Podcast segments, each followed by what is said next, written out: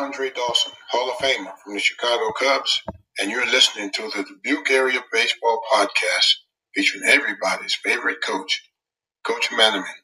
Follow him on Twitter at Coach Manaman.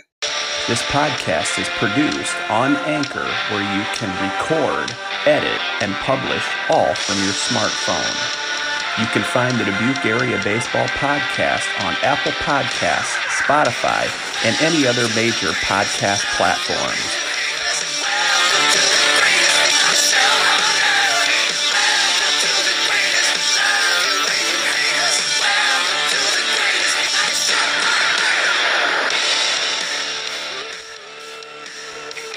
Stepping to the batter's box.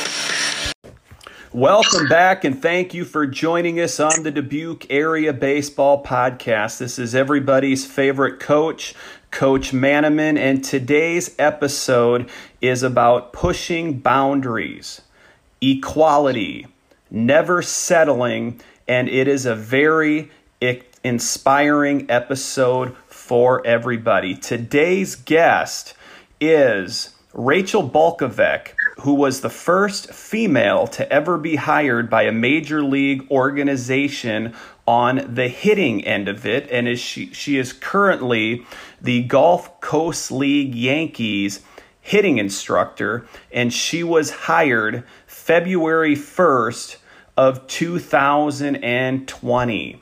Now this episode has a sit-in host, lifelong friend of mine New York Yankee insider from Dubuque, Iowa, currently living in Minneapolis, Minnesota, New York, Nick Hall. Nick, welcome to the Dubuque Area Baseball Podcast.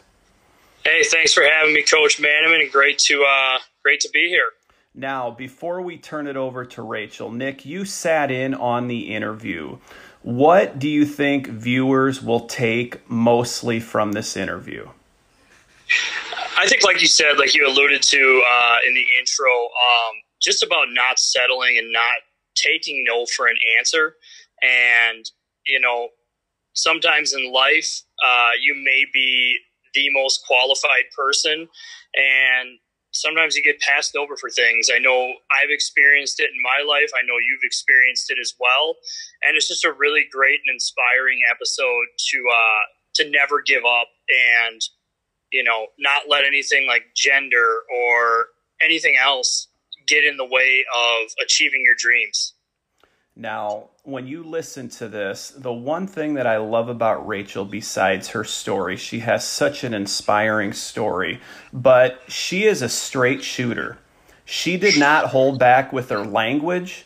She did not hold back with her stories. She did not hold back with her opinions. She did not tiptoe around anything. And if you ever encounter Rachel, don't ever tell her she was a minority hire or she will let you hear it. I hope you enjoy this next episode of the Dubuque Area Baseball Podcast featuring Rachel Balkovec from the New York Yankees. Thank you. I am happy to be on, and I'm from Nebraska, so happy to be a part of the Midwest uh, organization. So, yeah, I'm excited to get going. Thanks for dropping the Nebraska plug in there because I try to always tie it to our area. And when I saw you were from Nebraska, it was easy to work it in. Now, Rachel, when I was researching you, um, you had one of the best resumes in all of professional baseball, but you could not find a job. So, can you tell us about your resume under the name Rachel Balkovec? Um, yeah, so I, I mean, I don't want to say I had one of the best resumes in all of professional baseball, but I'm saying uh, that. Yeah, yeah, I would say I have a pretty unique resume. I'll put it that way. And I think as a young coach, I definitely had a pretty good resume uh, coming up. And so I basically, just to run through it quickly, I guess for the listeners, I've been at, I might miss some, but um, like Exos, LSU, Arizona State, St. Louis Cardinals, Los Tigres de Licey, uh, Houston Astros, and now the Yankees. And then I skipped a couple. But anyway, point being is that uh, when I was coming up, I was pretty like stacked as far as the internships and the experiences that I had had, and um, getting into professional baseball was a bit of a challenge. I had to the point of let's see, 2013. I had done six internships and been a graduate assistant at LSU and worked with baseball and softball there, who were both in the College World Series at the time, and experienced some pretty high level ball um, myself at uh, playing Division One softball at New Mexico, and um, just I had a very good resume for a young person, and I had already interned for the St. Louis Cardinals, and I decided to move to Phoenix, which is not where the Cardinals are based. So I moved to Phoenix, but 15 baseball teams are based there. So I thought, no big deal. I'll apply for another internship with a baseball team in Phoenix because there are 15 teams based in Phoenix, and there are eight to 10 positions that were posted online as being open. So I sent out my resume there and applied to pretty much every open position and I heard nothing back and I was like I was like that's weird. Um, but I but I just at the time I was pretty naive and I just thought like okay I guess I have to do another internship and do more. You know I was like oh I just have to do more work uh, to get my resume good enough because these positions are so competitive. But what I didn't realize was going on is that they were receiving my resume and not looking at it because I'm a woman so what actually uh, opened my eyes to that was that during spring training, I finally got a phone call from one of the organizations I applied with, and he said, "Hey, one of our guys quit. We really need somebody. Are you still local here? It says Phoenix on your resume. Are you still local? We need someone to start like really soon." I was like, "Yes, of course." So I interviewed, uh, interviewed twice with him, and he said, "You're the person we want to hire. I'll call you in a couple days. We'll get the HR paperwork going." Um, you know, you're going to work for us. And I was like, cool. Never heard from the guy. And I was like, that's weird. I was like, this is like ghosting wasn't really a thing back then. So I just was like, what? This is like, did he lose my number? Like, what's going on? I followed up. I followed up. Never heard from him. And I actually like, after a few weeks, I was like, okay, I, I don't know what happened. So finally he called me like three weeks later and he's like, hey, I'm really sorry uh, to tell you this, but I want to be honest and just let you know that I wanted to hire you, but our administration wouldn't, let me hire a woman.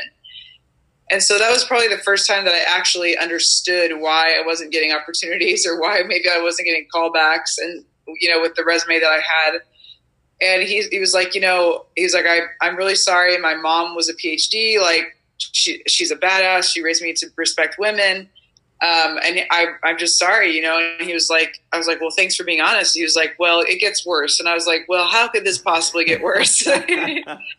he was like, uh, he was like, I just want to let you know what I tried to do over the past few weeks is contact all the people that I knew had open positions on your behalf because I couldn't hire you. And they all said the same thing. He's like, I just want, you know, basically wanted to let you know what you're up against. And I was like, well, okay, like here you go. So that year, I kind of uh, I sat a year out of baseball and just continued to build my resume. So I interned at Arizona State for the second time for free, so I could kind of keep my foot in strength and conditioning, I guess. And I worked as a waitress. I worked at Lululemon.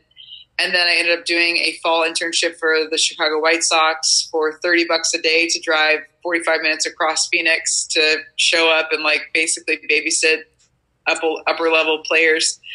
Um, and then drive 45 minutes back. So I was just getting my gas paid for it essentially at that point. Um, so yeah, anyway, the, that next year coming around when I was applying for full-time jobs, I changed my name on my resume and can I can I cut you off there real quick because I, I want to talk about your resume. You did skip over some things, and I want our listeners to know how qualified you are. So you have a master's degree in kinesiology from LSU, helped out with strength and conditioning with the LSU baseball and softball program. Fresh off a national championship, internship with the Cardinals organization you were coaching players who spoke Spanish and you did not know the language and you self taught yourself how to speak Spanish. You were the strength coach of the year in the Appalachian League and you got zero interest. So you did something that I thought was brilliant. You changed the name on your resume. So the Rachel Balkovec resume was no more. What did you change your name on your resume to? I changed it to Ray. I was talking to my sister one day and she said, Well, why don't you just try changing your name to a man's name, you know, and see what happens and just to see if you get interest. And so I was like, Oh, that's a funny idea. And then I was like, Oh, that's a good idea. so I changed it, and um, I I actually changed like I changed my name and I changed like NCAA Division One softball catcher to NCAA Division One catcher. Um, I just made everything in my email because my email said Rachel Balkovec, you know, when it pops up. So I changed that in the, you know, Gmail settings to R Balkovec just with my first initial. Um, I listed 15 male references on my resume so that they would see like there's 15 men that would vouch for me to be able to work in this position. I even changed. I was like, well, what if they like try to look me up? Because if you Google my last name, you're going to find me. But nobody did because no one would ever assume that a woman had that resume. Yeah. Because that resume was legit. So no one would even think, oh, I'm going to Google this person. But I still on my Facebook today, still it says Rachel, and then parentheses it says Ray because I was like, I don't want them to think that I'm lying, so I'll just I'll just kind of lie and be like, "What? Well, it's a nickname. This is what I'm. This is what I go by." You know. So I, I changed it to R A E, and I immediately got like so fast, like where where I would get nothing before. I sent out my resume and it's like response, response, response. Finally, like I get a call. It was like a response of like, "Hey, we're interested. Um, when can you set up an interview?" type of thing. So it wasn't anything where they could figure out I was a woman yet. But then I got a call one day and I uh, answered the phone. I was out with some friends. I answered the phone and I it was a number I didn't know. I said hello, and they were like, "Hey, can I speak to Ray?" And I just was like, oh. I was like, "Oh," I was like, oh, "It worked, it worked." so I just I said, "Oh, this is she," and of course, it just you could hear the ruffling of papers in the background, and he was like, "Uh, sorry, just trying to make sure I said your name right," and I'm like, "There's only one way to say Ray," you know. He just was shocked, so I couldn't talk at the moment. I said, "Hey, would you mind doing this tomorrow. Like I'm, I'm, I'm totally interested. I want to interview, but can we do it tomorrow afternoon? Because I was not in a quiet place. He said, yeah, sure. Never called me back. I emailed him, never just totally ghosted. Um, so I just, you know, I, I felt immediately very, I didn't feel sorry or guilty. I just was like, this is not a good feeling. So I was so just desperate that I was hoping to just get on the phone with someone and have an interview and they would be surprised by how qualified I was or just my demeanor. But pretty quickly, I mean, that was a pretty short lived alter ego. I was like, this is not how I want to get a job, you know? So, but it was paradoxically a glimmer of hope because I knew when I sent out my resume with a man's name, I was like, getting all these responses. So I knew I was doing the right things. So I knew my resume was good enough and I wasn't confused by that anymore where I was like, do I need to do more internships? Like I'm on my sixth, seventh internship when do I need to, you know, what's the line? So anyway, it was uh, obviously a pretty dark time for me, but something that I was like, okay, I know I'm getting responses. I know I'm doing the right things. So it was kind of, in some ways, this weird glimmer of hope, I guess. I know for me personally and professionally, one of my biggest fears is the fear of rejection. You don't get that job that you thought you were qualified for uh, the girl you want to go out on a date with or the guy you may want to go out on a date with they, they for some reason rejecting you don't know. But um, you had everything that lined up to be qualified for these positions and that's got to be a hard hard way to place to put yourself in when you're not getting hired just just based on your gender. Now i go to spring training every year how in the heck were you living in Arizona off thirty dollars a day with their internship with the White Sox? Uh, I was working um, at Lululemon and I was waitressing. I, not simultaneously, but I had waitressed for like six, seven months at a really nice restaurant and made a lot of money doing that. And then was internship interning at Arizona State in the mornings early, like a five, six a.m. session with their softball and women's soccer team and baseball. So I was like I was just funding myself through waitressing and working at Lululemon, which was, you know, it's tough. A lot of people don't want to do. I had a master's degree and I had five internships to that point or six, and I had to go be a waitress and work at Lululemon. So a lot of people don't want to do that, and so they try to just seek out a paid job. But I was just like, okay, I'll work these kind of side jobs to fund my dream. How did you get your big break? My big break my big break was when the cardinals hired me back full time so i had already like to give you an idea i don't this is such a like lengthy drawn out story but i don't i don't tell this on every podcast but like it got late in that off season and i didn't have any opportunities. And so i was planning on sitting out another year of baseball and going and working another internship at eric cressey's place in boston so, for the listeners, anyone who doesn't know, Eric Cressey is a really well known baseball performance specialist with a private facility in both Boston and now in Florida. But I was like, I was broke. I had done six whatever internships at that point, and then like I had still applied and signed up to go do another internship and move from Phoenix to Boston in January. I don't know what I was thinking. I, I don't was I going to sleep in my car? Like I was going to sleep in my car in Boston in January. I had no I, I had no plan. I was like okay, if I can't get a job in baseball, Eric Cressey's place is the next best place. So I actually applied and got an internship with Eric Cressey's place, and I was accepted and moving when the St. Louis Cardinals called me to interview me as a, their minor league coordinator. So again, to put this in perspective for the audience, I could barely get a sniff for a like part-time internship.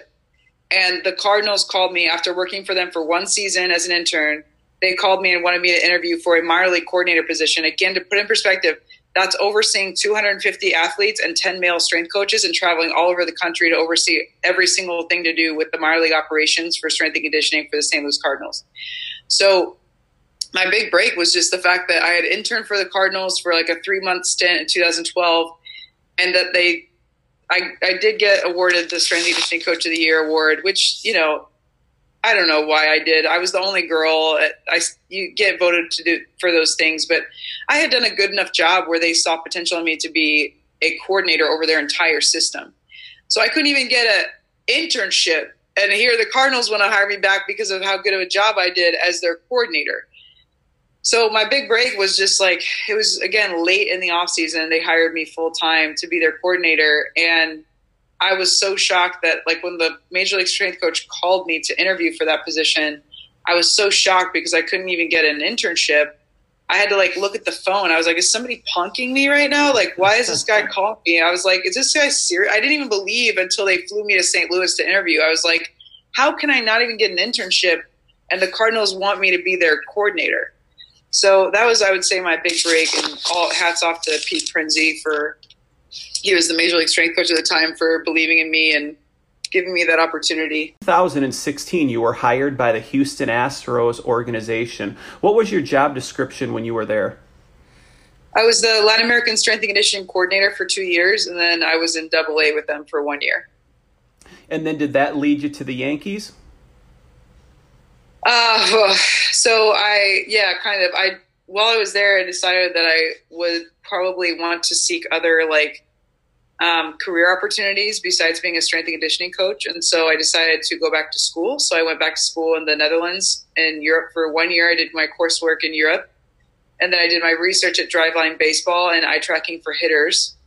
So meanwhile, like I just, I knew I wanted to transition out of strength and conditioning and into probably a more skills related job. Uh, and I, I mean like um, skill like hitting or pitching. And so hitting was more of the natural slot for me because the biggest difference between baseball and softball, in my opinion, is pitching. So the the most natural move was hitting, and also like with the Houston Astros, I was mentored by the hitting coaches a lot, and they were some of my closest friends, and so I I basically knew the hitting philosophy inside and out with the Astros. And I just would, you know, all these conversations, I would slip into hitting meetings and ask questions and what do you think about this hitter? And why don't you like that guy? And what's his why don't his hips do this? Blah blah blah. So i just kind of got this informal apprenticeship with the astros from the hitting coaches. When i moved to the netherlands i asked them to be in the cages. So i actually went oh excuse me i didn't mention i, I did an internship while i was in the netherlands with the national baseball and softball teams so i was a full-time student but i was going every day at some you know some point in the day to go and work in the batting cages with the netherlands national uh, softball and baseball teams. So I crossed over to being hitting coach there. The whole time I was in contact with my current boss, Dillon Lawson, who's the hitting coordinator for the Yankees. And so he was kind of like mentoring me from afar. He would send me research articles. So by the time that I was done with my curriculum there, I knew that I wanted to do my research in eye tracking for hitters. And so I moved to Seattle and did that at Driveline Baseball, which is a pretty well known performance facility for baseball. Um, so I did my research there. And while I was there, I inter- interviewed and was hired with the Yankees as a hitting coach. And my boss, who I met with the Astros, Dillon, um, is the one who hired me. That's what I love most about your story is you didn't just settle on being a strength and condi- conditioning coach. You wanted to continue to improve your mindset and, and, improve your knowledge by picking everybody's brain and, and getting into the hitting aspect of it.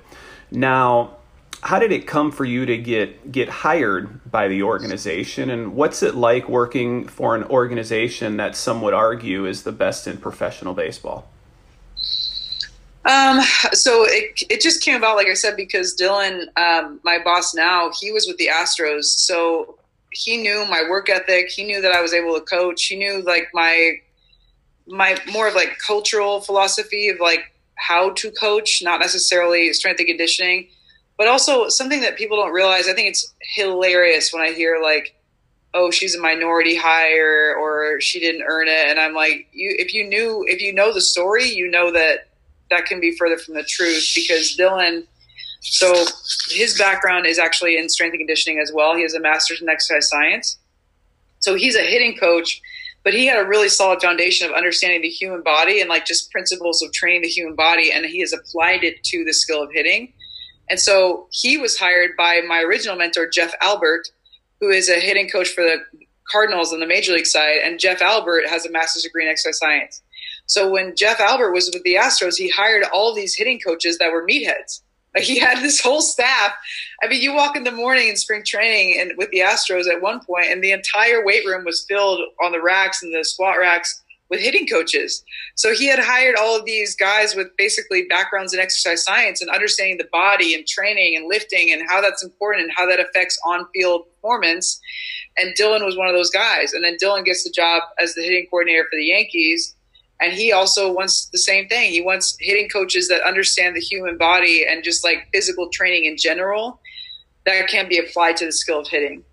So he knew me as a person. He knew me as a coach. He knew my rep, my ability to develop relationships with, especially like Latin players, and just my. He knew my entire background.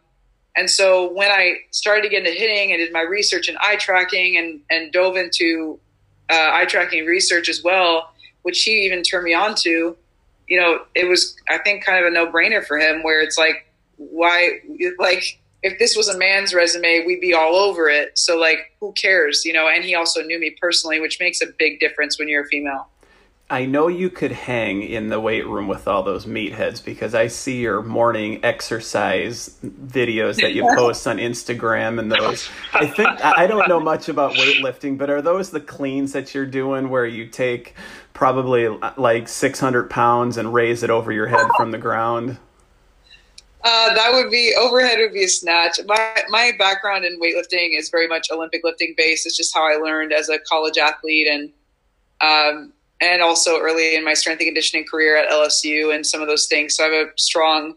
I've never competed, but I do have a strong background in Olympic weightlifting, and I enjoy it. So I still do it.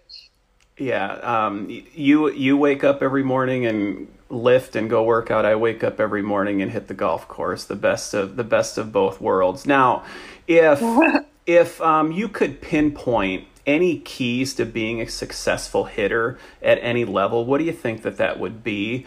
And then, what are some good drills that you do with your players that high school players and high school coaches and college kids in the area could do to work on their game? Um, just keeping in mind again that I'll be respectful to the Yankees and their super secret, top secret things they've got going on. Um, you know, I, will focus more on I think something that I think is extremely important, and also just you hear guys talk about as they get older is just the mental game and being able to control their anxiety levels. You know, when I say anxiety levels, that could mean just about anything. So you could be really low anxiety and you're just hanging out in the dugout and you're not paying attention and you're laughing with your friends and you're chilling and you're relaxed and then you're not high you're not high enough to step into the box and be locked in. Um, but i think that's something that people probably deal with more often is having high anxiety and being able to control that. And so that obviously applies to just about any part of the game, but um, and I'll talk about how I dealt with it as a player actually, but um, just being able to come down, you know, when it's a stressful situation, and especially because a stressful situation doesn't have to mean bottom of the ninth, bases loaded. A stressful situation for you, if you're a bench player coming off the bench, could just be no one on base, and you just got to prove yourself. So knowing how to basically bring yourself down from that high anxiety level to an appropriate amount of anxiety, or we, we, call it appropriate amount of like emotional arousal, where you're like you're in it, but you're not over the top stressed out. Your heart is not pounding, your breath rate is normal, and so I definitely have done a deep dive into that work. You know, from a strength conditioning perspective, but I talk about it with hitters all the time now. Is just being able to like use your breath more than anything as a we call it a dial for your heart rate and a dial for your body physiologically. So one of the things I guess you, the original question was like a suggestion, and I would just say that like using your breath to be able to control your body. So if you are nervous before you go, go up to bat, well, uh, first of all, you got to recognize that you're nervous. So, and second of all, if you don't know, if you're not sure, like just have a pre-routine. So when you're in the hole, or even like a couple, if you're if you're coming up to bat in the next inning or two, maybe like stay away from your teammates, go sit at the end of the bench, and just get your breathing under control and start to visualize what you're going to do before you get out there, because it's like that's like jumping into ice water, right? Like if you're not prepared for it mentally from a physical standpoint, it's like jumping into ice water and your body's like, whoa, like, okay, wait, I'm not ready for this. Like, what's going on? You realize you're not going to die, but also like your body has to adjust really quickly. Whereas instead, just think about it as like turning down the temperature slowly so that your body can adjust in time. And that's the same thing with your mind. It's like if you're not paying attention and then all of a sudden somebody's like, hey, you're on deck. And then you run out there and you're like, oh shit, like, okay, wait, what is this pitcher throwing? Uh, where is his arm slot? what's the timing like you're not thinking about it and then your mind has to adjust so quickly that you're not ready for it and so i think just like the mental game of being prepared and that, and that starts frankly before the game when you know what pitcher if, if you're at if you're at any kind of high level baseball you know what pitcher's throwing there's some kind of scouting report being able to watch video on those guys like the mental game i think is is just everything and it's something that i probably am more passionate about than anything else. And I'm happy to share like my my own personal journey with playing softball. I was a catcher and I had the yips like bad. So I my career actually ended from like from that. Like I couldn't I couldn't throw the ball with any sort of accuracy. And so I and at the time mental skills wasn't a thing. You know, we weren't talking about mental skills. We weren't talking about performance anxiety or mental health or anything like that. So at the time I just thought it was mechanics and no one was there to tell me that it wasn't. So I just lost my mind. Like, I mean, literally, I just like, I lost my mind. I couldn't throw the ball back to the pitcher and I didn't know what was going on.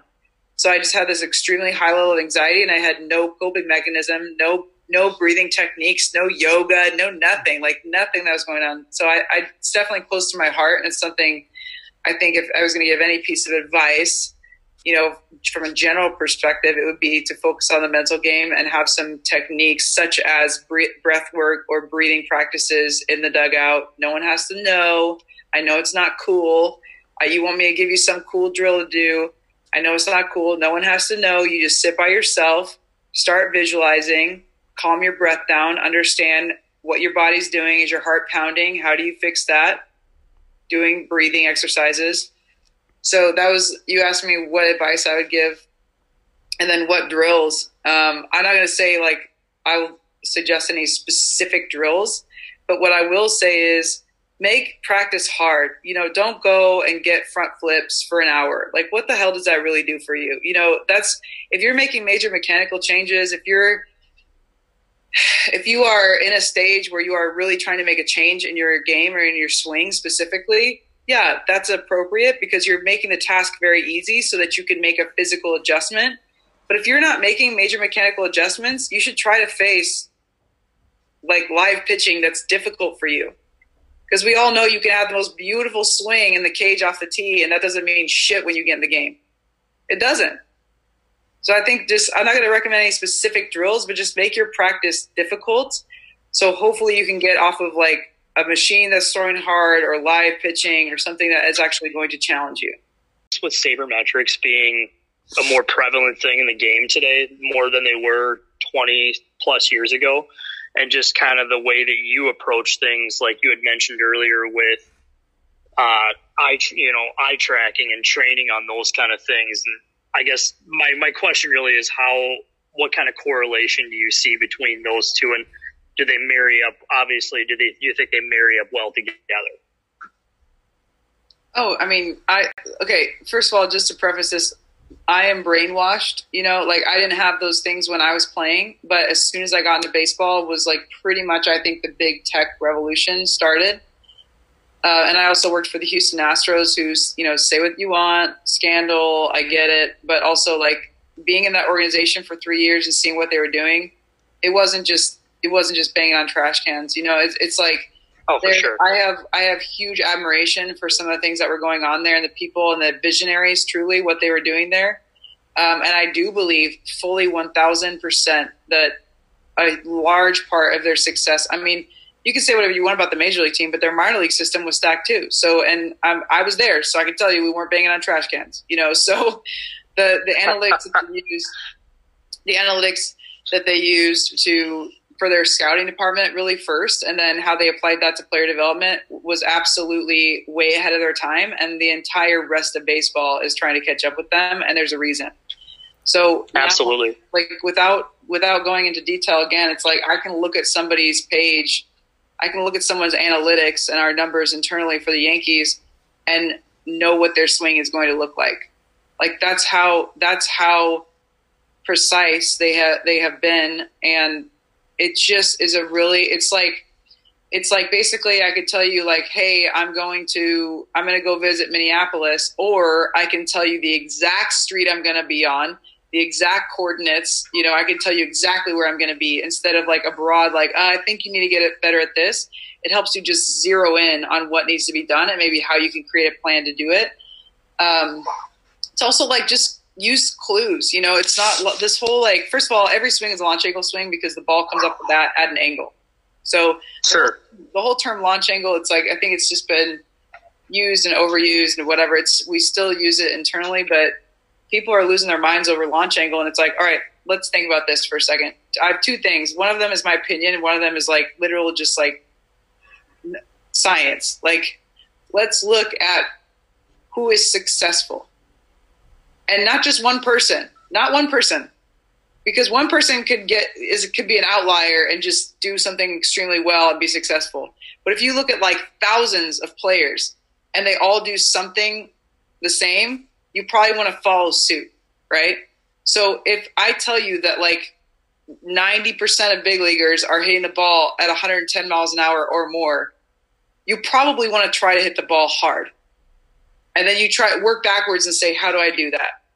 If I tell you that 90% of big leaguers over the past three to five years are hitting the ball in the air at a certain angle, you probably want to try to do that. And then you're going to work backwards to see how you can do that. Yeah, absolutely. The second thing I would say about that is just like this is I think about 30 I'm a very big picture person I think long term and like I think bird's eye view. We look at the game of baseball. We have some major issues to think about. Like very deep seated structural issues in professional baseball to think about how we can get better. One of those things is how can we make a better product for the fans to keep them interested? if we look at uh, you know, if we look at your favorite team, Nick, and one of your favorite players, the person that signed the thing, I won't mention the name. We learned something during that era of time when guys were mashing the ball.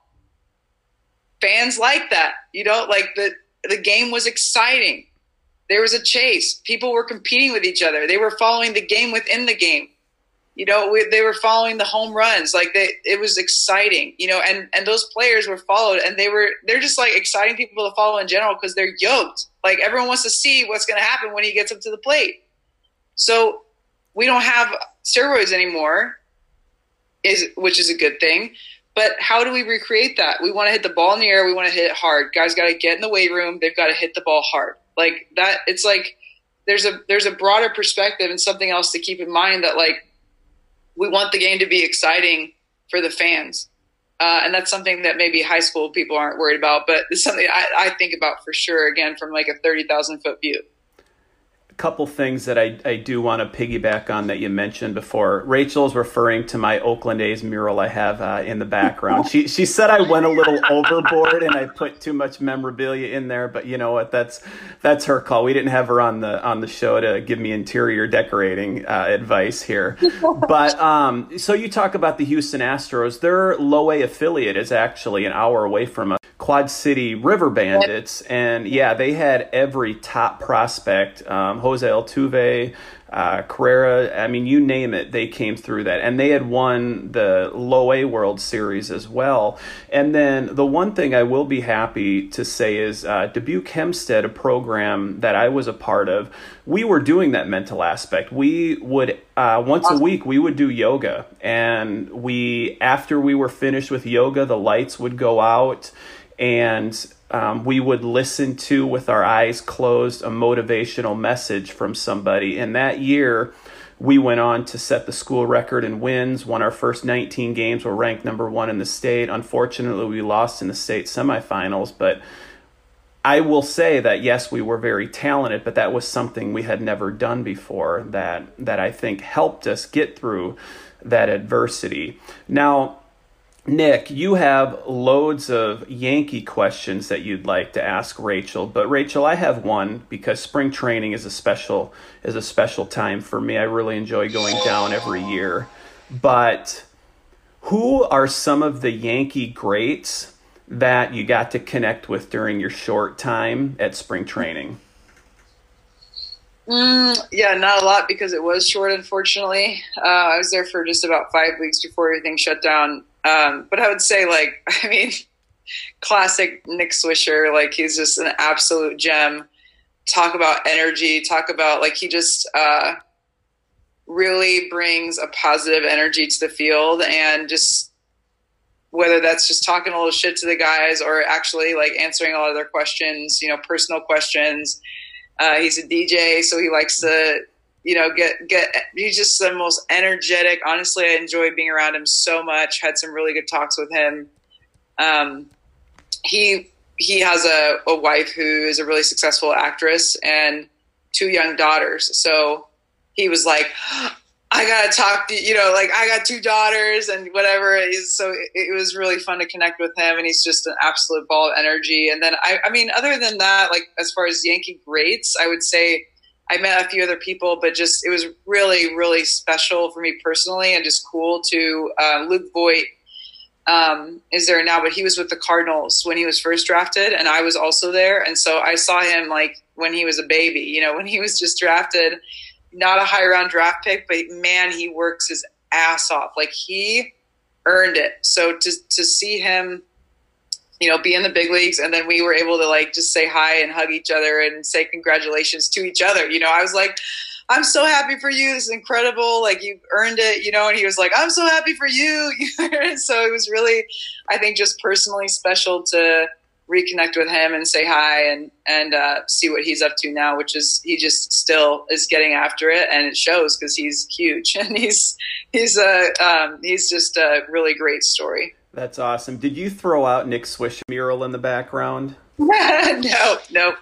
I didn't, but if you want to feel that way, that's totally fine. you want to take that, that's fine. Keys are very well known for bringing in guest instructors such as Reggie Jackson, Andy Pettitte, Tino Martinez.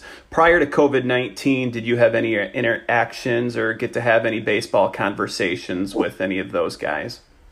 Um, I did meet Reggie a couple times. Like, uh, those guys are always great to have around. You know, I think every organization I've been in has done a really good job of just having like some legacy players that have seen it all, you know, and have been players and coaches and administrators. And I think it's always great to have their perspective and Reggie chime in there and give some of his experiential advice, idea in any business, which by the way, baseball is not the only thing that's getting a bunch of data thrown at it, right? Like a lot of companies are going through this in, in all areas of business where we're trans, we're transitioning to a very digital world and um, more data is available for everyone. And so I think it's important. Um, I think many organizations see the value in having people who were around before this and also kind of younger people who could work their way around the tech. So Reggie has, I've heard Reggie say some things that I'm like, dang, I never even thought about, you know, that never, literally never even crossed my mind. So he's brought, um, he brings a,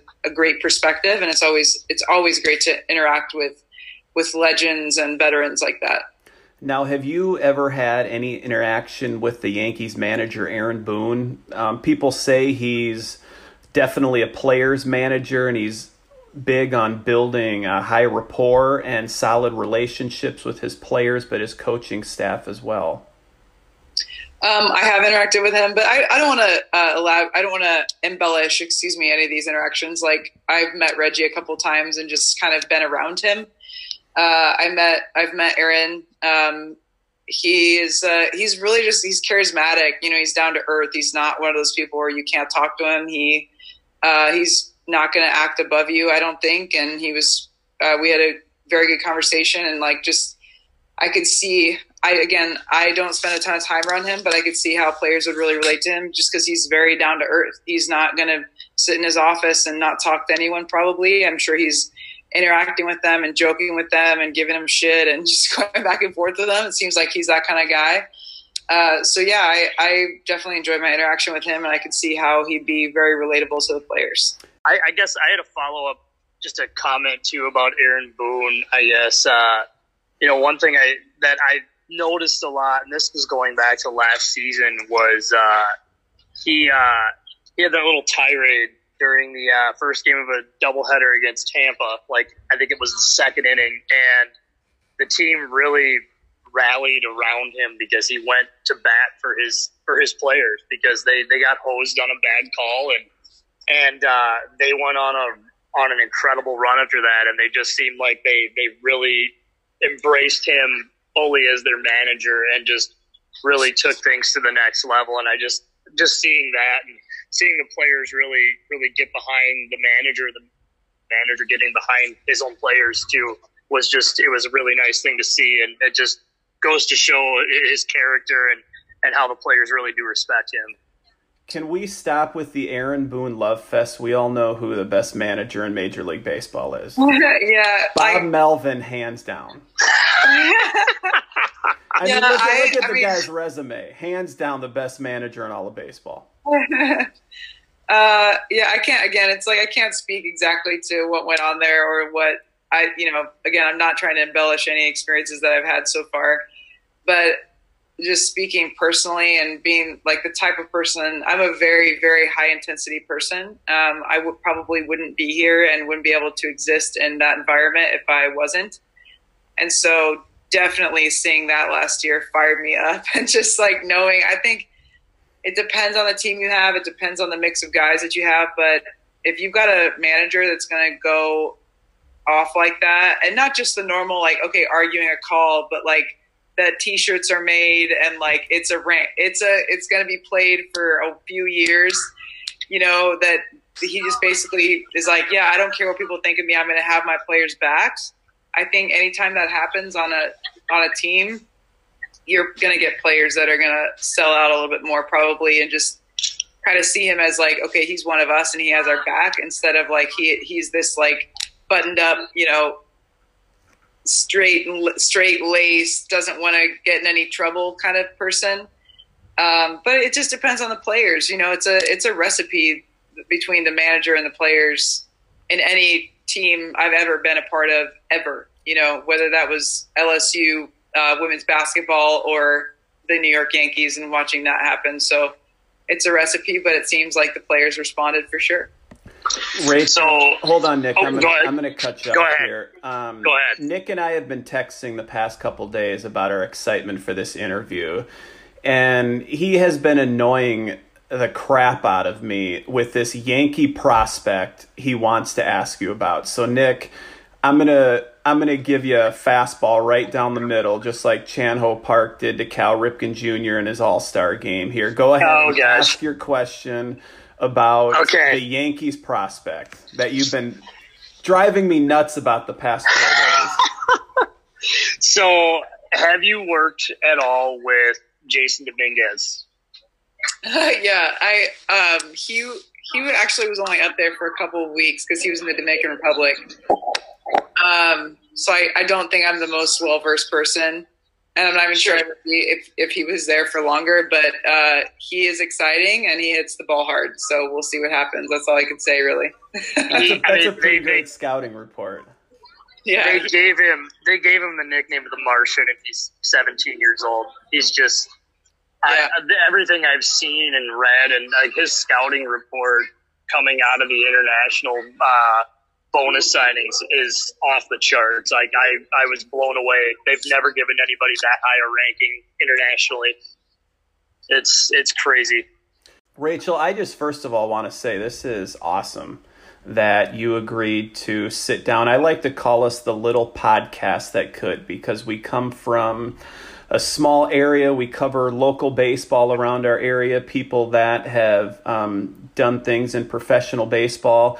And it started out very small and it's gotten extremely big. And this was the first one that I was actually nervous for. I saw your story on ESPN that I believe last night when I watched it for about the 47th time had 1.8 million views.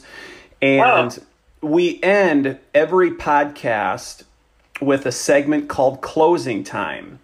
And we play who I think is the second greatest closer in baseball's entrance music, Mariano Rivera's Enter Sandman, behind Dennis Eckersley, of course and we give you an opportunity to speak uninterrupted, um, to give an inspirational speech, or to touch on something that you feel truly strongly about. Um, would you be interested in doing that for us?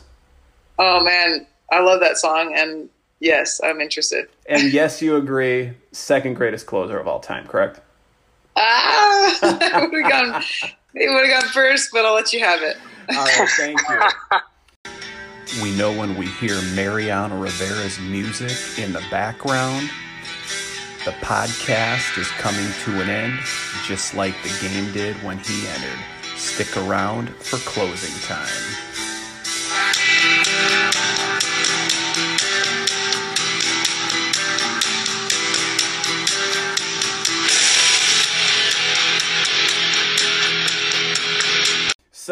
Rachel, it is also common practice that we give you a cheesy baseball related nickname to go with your closing time segment. So, since you are a hitting coach, we're going to barrel it up with Balkovec. Okay, wonderful. It's all you. Take it away. Uh, I think the most common question I get is is like, what advice would you give to young women wanting to get into any kind of profession? And I, I would say that my advice would be the same for a, a young person or an older person. You know, sometimes people my age or older, where it's like, you know, being the underdog is an advantage. It is quite possibly the most underrated advantage that exists.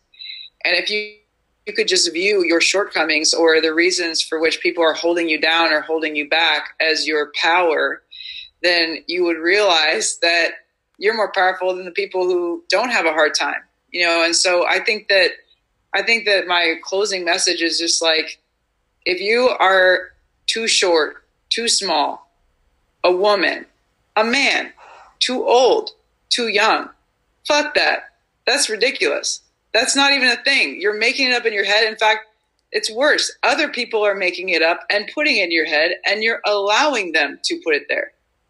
So I would just say that if you are the underdog, enjoy that, embrace that, and understand that you should be sitting back and laughing because when you do make it, you're going to be that much better than the rest of the people around you Rachel, thank you for sharing that with us, and thank you for being a guest yeah. on the Dubuque Area Baseball Podcast. 643, we're out of here. Post game show is brought to you by Christ, I can't find it. The hell with it.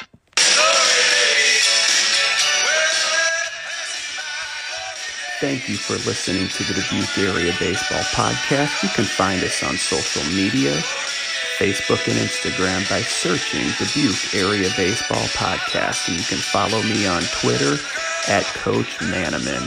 Go to Apple Podcasts, give us a five star review, find us on Spotify, and subscribe.